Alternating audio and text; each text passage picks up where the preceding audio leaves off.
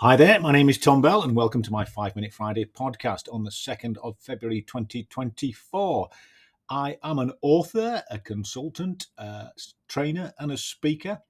I'm a former NHS manager who lost my job after whistleblowing, and I now specialise in the areas of willful blindness and ethical fading in organisations.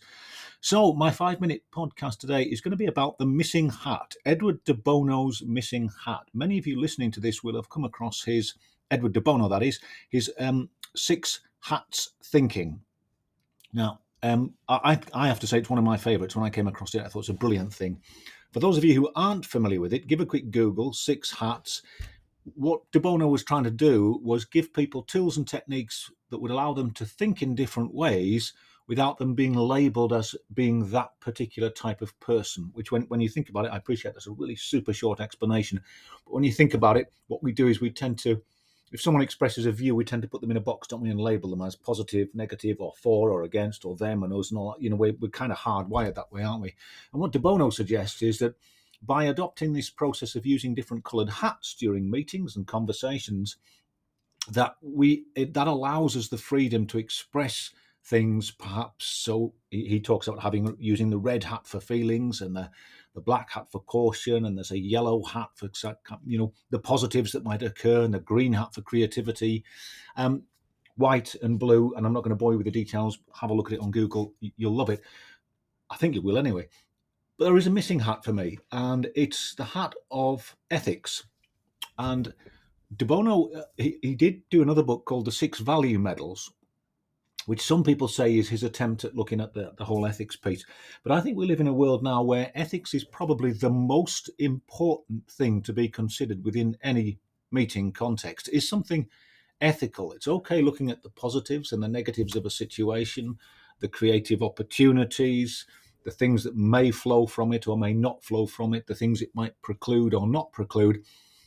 But that basic question of ethics, and take it from someone who has, and I admit this slightly sadly, looked through far more NHS board papers and inquiry reports than is healthy for anybody, I can tell you that ethics do not feature in the decision-making process. Now, you might say, well, that's because those decisions are naturally ethical. Some of you will burst out laughing at that, but that's simply not the case. What we do when we're in groups and we're thinking in groups is we get taken along by the flow of the group and by the way decisions have been made previously and by how we think we should make a decision and the kind of decision that we should make to retain our status in the group. That's just how we are as humans. And the ethical piece, I think, needs particular consideration. So I think there's a seventh hat here which should be added to de Bono's thinking, and it's the hat of ethics. It's where we park all the other hats and we look each other in the eye and we ask the question, you know, is this a decision I'm comfortable being held accountable to and being made public now and in the future? Am I comfortable with this decision, with being associated with this decision? Am I comfortable being held to account for this decision by those people that it will affect? And the colour of that hat, I think, should be orange. Now, I'm biased, of course.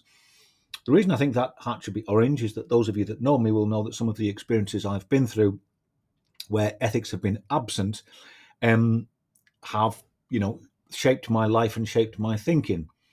And I have the seven hats caps actually hanging up from the wall behind me here to constantly remind me of Edward de Bono's work. And the middle hat is the orange hat for ethics. And orange is the closest colour I could get to my sister Alison's bright orange hair. She would say it was red. As a brother, of course, I would jibe her that it was ginger. But she had beautiful, bright auburn hair. So orange was the closest colour that I could come to, which was a simple colour to remember.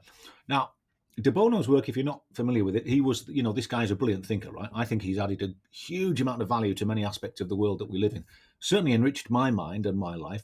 He coined the phrase lateral thinking, and his books, he loved the number six, I think, by the way. He had something about the number six. So his books, Six Hats Thinking, Six Frames for Thinking, Six Value Medals, you know, they are superb, and I would encourage anybody that hasn't read those to give them a look. His masterpiece for me is Parallel Thinking, which still occupies a prominent and visible place on my pre-Kindle bookshelf. I have to say, he could also be a bit off the wall. One of the things you might not know about Edward de Bono is that He once advised the Foreign Office that it could be a lack of zinc in their diets that was contributing to the Arab-Israeli conflict. And I think the idea that Marmite could be the key to world peace is an interesting one, isn't it? You know, it is the only thing that Putin, Netanyahu and Kim Jong-un need, a change of breakfast regime, possibly. Who knows? But ethics, it's such a short, heavily loaded word, isn't it? It's soaked in emotive juices. And whenever you use that word, it sparks debate and it contains a whole lot more ambiguity than a politician's manifesto. But I think ethics is the thing that we're not talking about enough when we look at corporate decision making, whether that's in the public, the private or the third sector. So that's my 5 minutes up. I could have gone on for longer, couldn't I? Whether you'd have listened, that's another story. I'll never know. But I will wish you a good weekend. Thank you for listening. As ever, stay safe, stay sane, and stay solvent if you can.